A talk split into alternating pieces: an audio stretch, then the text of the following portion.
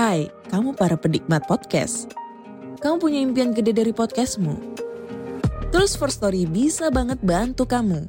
Mulai dari F-Link, Dynamic Audio Insertion, sampai statistik yang komprehensif. Semua ada di First Story. Gak ketinggalan kamu bisa monetisasi podcastmu lewat iklan dari First Story Ads yang bisa kasih kamu penghasilan dari setiap place podcastmu. Yuk gabung sekarang dengan klik di firststory.me. Sekali lagi, klik di firststory.me. Mari kita bawa mimpi podcastingmu menjadi kenyataan.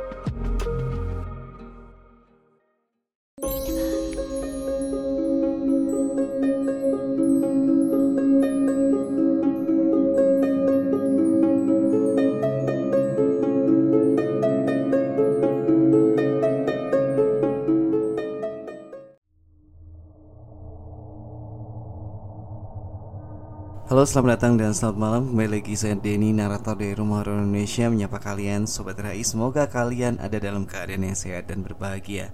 Pada malam hari ini saya akan membawakan cerita mengenai teror-teror hantu yang terjadi di rumah sendiri. Cerita hari ini bakal seru habis dan sangat amat banyak. Jadi pastikan kalian stay tune sampai akhir nanti. Karena yang saya akan bacakan adalah kisah nyata Maka untuk kenyamanan dan privasi saya tidak akan menyebutkan nama ya, hanya inisial saja. Dan kita mulai cerita yang pertama yang ditulis oleh Ibu LS. Oke, kita mulai. Pengalaman-pengalaman saya ini bermula dari awal perjuangan saya sendiri. Ketika pertama saya pindah ke rumah baru saya yang ada di Tangerang. Saya dan suami termasuk dari pembeli-pembeli pertama pemukiman baru ini. Pada waktu itu pembangunan wilayah masih terlihat seperti rawa-rawa dan belum ramai seperti sekarang. Banyak sekali kejadian-kejadian horor yang terjadi. Saya akan coba ceritakan beberapa kejadian-kejadian utama sesuai dengan runutan waktu. Yang pertama tidak pakai lama, hari pertama dan kedua saya menempati rumah kami.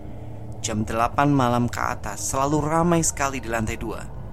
Seperti ada hajatan atau pesta kecil. Ada suara bapak-bapak, ibu-ibu, Anak-anak berlarian lengkap dengan pintu yang terbuka dan tertutup sendiri. Tutupnya pun kenceng banget, seperti setengah dibanting. Pertama saya pikir ada pencuri masuk, karena waktu itu suami saya masih di Jakarta. Saya suruh ipar saya datang dan cek. Sementara saking takutnya, saya menunggu di depan rumah, tidak berani masuk. Datanglah ipar saya sambil membawa pemukul baseball. Dia ke atas dan seperti yang diduga, Kamar-kamar lengang, tidak ada satu orang pun. Kejadian ini berulang setiap harinya sampai pada hari raya rumah saya diberkati. Oh, ini maksudnya didoakan gitu ya. Yang kedua, lampu LED di atas laundry area yang nyambung ke kamar pembantu selalu meletus lampunya. Umur LED tidak pernah lebih dari tiga hari. Jadi setiap tiga hari sekali saya pergi ke toko bangunan M dan menukar lampu-lampu saya Sampai pada suatu poin stok toko tersebut habis.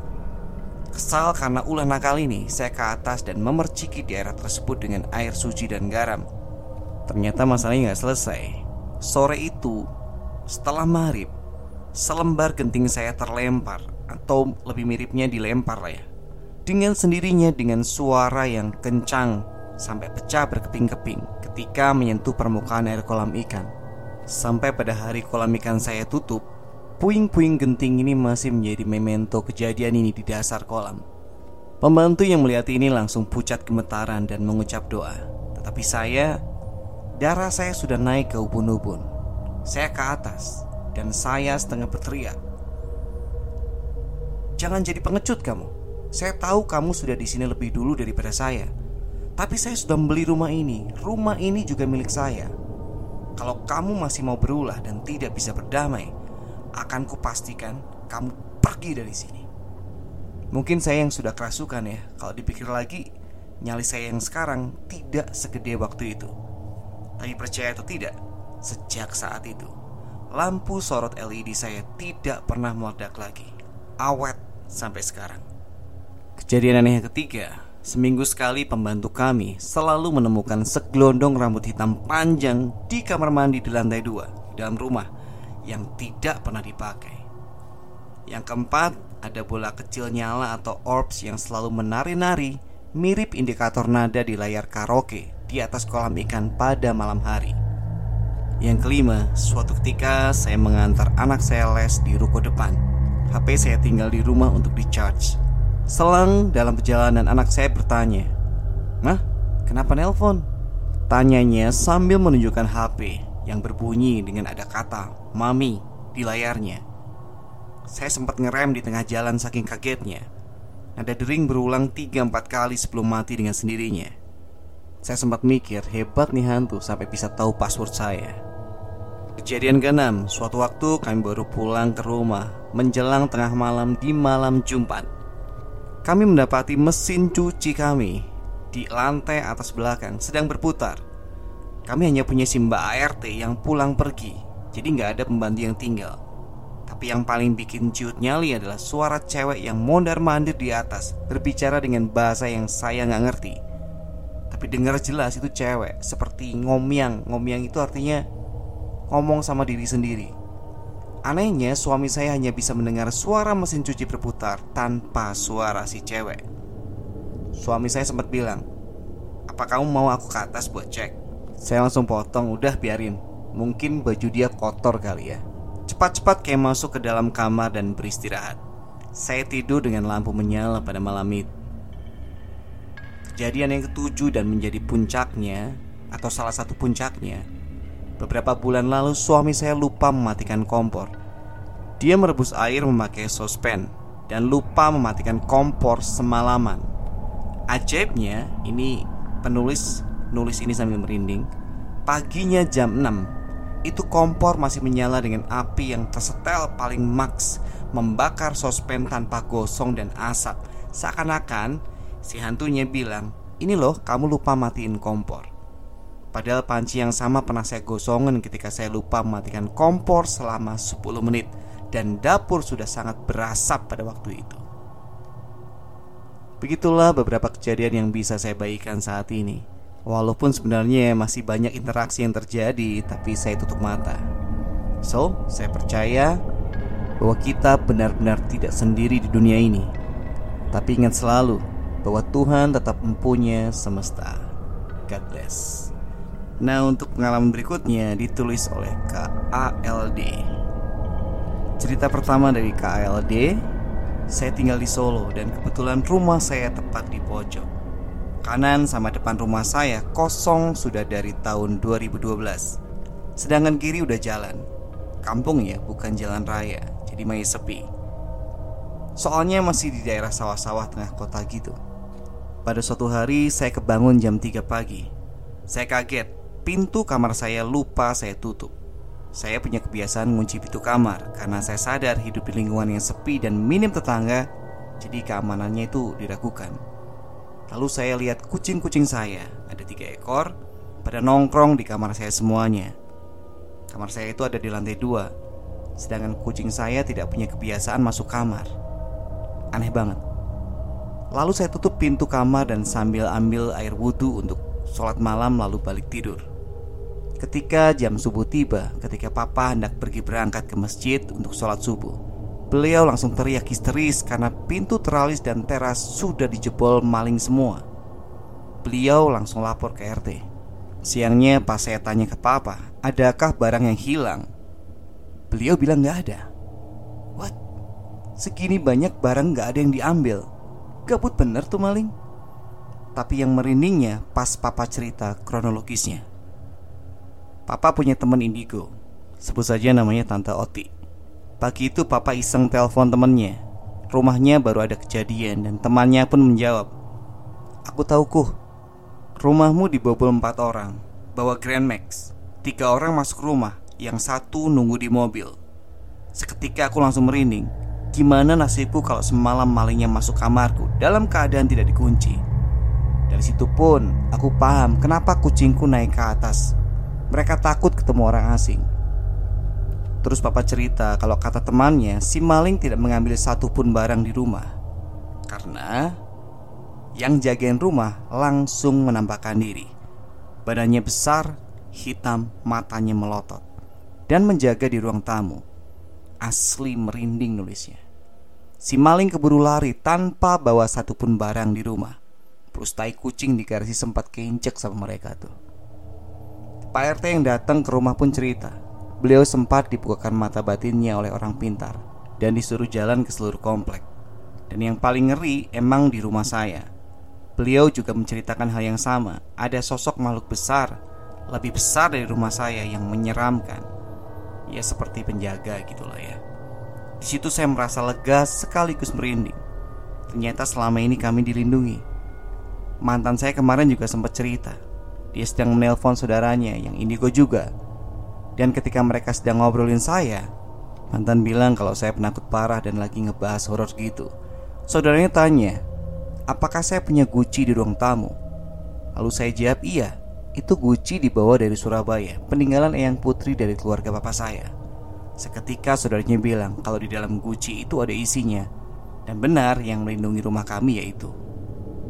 Nah cerita kedua masih dari KALD Saya punya rumah di Boyolali Isinya barang antik hasil koleksi papa. Salah satunya isinya ada gerobak lengek. Kurang lebih seperti gerobak pakai kayu. Zaman dulu pokoknya antik gitulah ya. Mau tau nggak di rumah saya dipakai buat apa? Dipakai buat meja makan. Dikasih taplak batik. Seunik itu papaku. Jadi gerobak lengek ini kalau nggak salah tempat tidur zaman dulu. Tapi di tengahnya kayak ada brankas untuk menyimpan makanan Ya ini desain zaman dulu banget ya. Jadi sudah bisa dipastikan umur kayu ini sudah lama sekali. Rumah Boyolali ini bisa dibilang villa-villaan keluarga. Suatu hari ada reunian 11 orang teman SMA papa. Salah satunya ada Tante Otik yang tadi diceritain ya. Di rumah sendiri cuma ada tiga kamar. Karena dari 11 orang hanya satu yang laki-laki. Terpaksa si Om Y tidur di ruang TV Dekat dengan meja makan tercinta kami yang tadi ya Di tengah malam sekitar jam satuan Om Y teriak dan lari ke depan rumah. Semua pada kebangun dan bertanya-tanya Ada apa? Oh ternyata Om Y mimpi buruk. Lalu mereka lanjut istirahat lagi. Besok paginya Tante Otik langsung cerita ke papa saya. Dia melihat Om Y diganggu oleh gerobak lengek. Ternyata gerobak lengek tempat biasa saya makan bubur ayam Dulunya adalah bekas penjagalan kepala. Om Ye juga cerita hal yang sama Beliau melihat kepala bergantungan Dan ilustrasi kepala dipenggal Mengerikan Sejak saat itu saya selalu makan bubur di lantai sambil lesehan Atau di ruang tamu saja Semua kisah di atas real Dan saya percaya adanya makhluk selain manusia Semoga kita semua selalu dilindungi oleh Tuhan Yang Maha Esa. Nah, rangkaian cerita-cerita horor di rumah juga dialami oleh KSF, penulis cerita ini. Jadi rumah yang sekarang ditempati orang tuaku dulunya adalah rumah tetangga yang sudah lama kosong karena pemiliknya meninggal dan anak-anaknya tinggal di Jakarta. Singkat cerita, nenekku membeli rumah tersebut dari ahli warisnya. Karena banyak bocor di sana sini dan kayu-kayunya sudah rapuh, akhirnya rumah itu hanya dijadikan gudang tempat penyimpanan barang dagangan nenekku. Ya dulunya nenekku buka usaha warung sekaligus jadi agen untuk warung-warung kecil Beberapa tahun kemudian nenek minta orang tuaku untuk merenovasi dan menempati rumah tersebut. Setelah selesai renov pada awal tahun 2008 Kami sekeluarga, bapak, mama, aku dan adik pindah ke rumah itu. Setelah kami pindah, banyak kejadian horor yang kami alami di rumah itu. Yang pertama, tiap malam tertentu selalu tercium wangi bunga melati atau bunga kenanga. Kalau ada salah satu anggota keluarga yang mencium wanginya, pasti langsung nyeletuk. Cium wangi nggak? Semuanya mengangguk dan bapak selalu jawab. Ada yang lewat. Hehenya bapak di sini mengisyaratkan kalau yang lewat bukan orang. Yang kedua, di area dapur sampai kamar mandi sering terlihat bayangan hitam tinggi berseliweran. Kadang arahnya dari dapur ke kamar mandi, kadang sebaliknya. Semua anggota rumah pernah ngalamin ini, tapi kami masih fine-fine aja karena kami pikir selama mereka tidak mengganggu, ya masing-masing aja. Kami dengan dunia kami, mereka dengan dunia mereka. Ketiga, pertengahan tahun 2011, ada tetangga sebelah rumahku meninggal karena bunuh diri. Malam setelah pemakamannya, bapak dan mama terbangun dari tidur mereka karena dikejutkan dengan suara orang lari-larian di atap rumah. Atap rumahku memang kombinasi dak beton dan genteng. Jelas ini bukan suara kucing atau tikus. Ini suara orang lari-lari.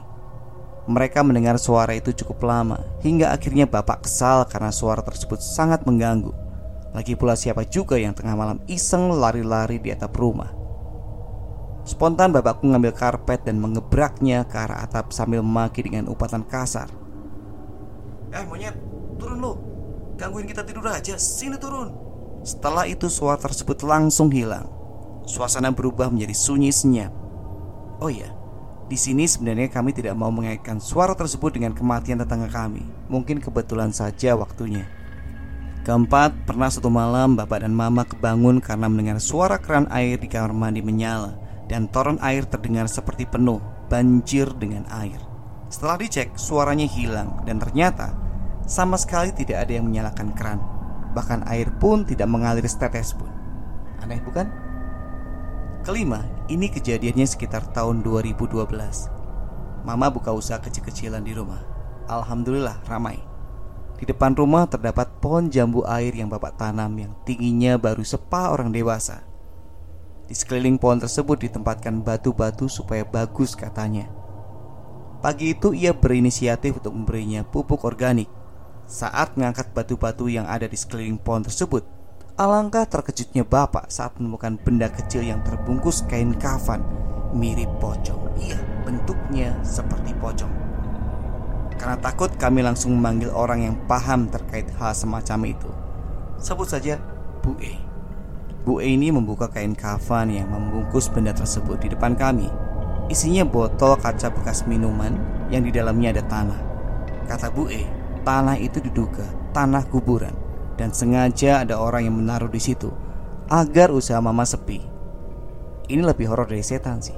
Manusia mana yang menghalalkan segala cara untuk menghancurkan usaha seseorang? Padahal zaman modern gini masih ada orang yang pakai gitu. Nggak habis pikir deh. Siangnya Bu Em minta kami menghanyutkan benda itu ke sungai. Ba'da maghrib, aku yang tengah diam di depan rumah mendengar suara wanita menangis. Makin lama makin kencang suaranya Sampai aku lari ke mama karena aku kira tetanggaku yang menangis. Mah, coba dengerin deh Ada yang nangis. Mi enai kayaknya. Coba tanyain mah, kenapa? Tapi mama dan yang lain tidak mendengar Hanya aku saja yang dengar. Sangat aneh Padahal suara tangisannya begitu kencang. Bagaimana bisa hanya aku yang mendengar Besok paginya mama nanya ke tetanggaku apakah semalam habis menangis. Tetanggaku jawab, tidak. Dan ia pun tidak mendengar suara tangisan. Mama cerita ke Bu E dan Bu E bilang, yang nangis itu penghuni benda yang mirip pocong tadi. Dia nggak terima dibuang ke sungai. Keenam, tahun 2015, Mama masih menjalankan usahanya di rumah. Waktu itu menjelang lebaran, biasanya Mama bagi-bagi THR untuk para pelanggannya.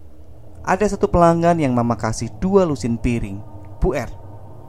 Tapi setelah beberapa waktu Bu R mengembalikan piring itu ke mama Dan meminta diganti dengan barang THR yang lain.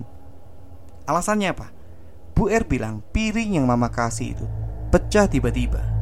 Mama pikir kualitas piringnya yang jelek Jadi sisa piring yang tidak pecah ditarik kembali dari Bu R dengan niatan akan diganti dengan barang lain Piring-piring tersebut disusun dan disimpan di atas meja dapur.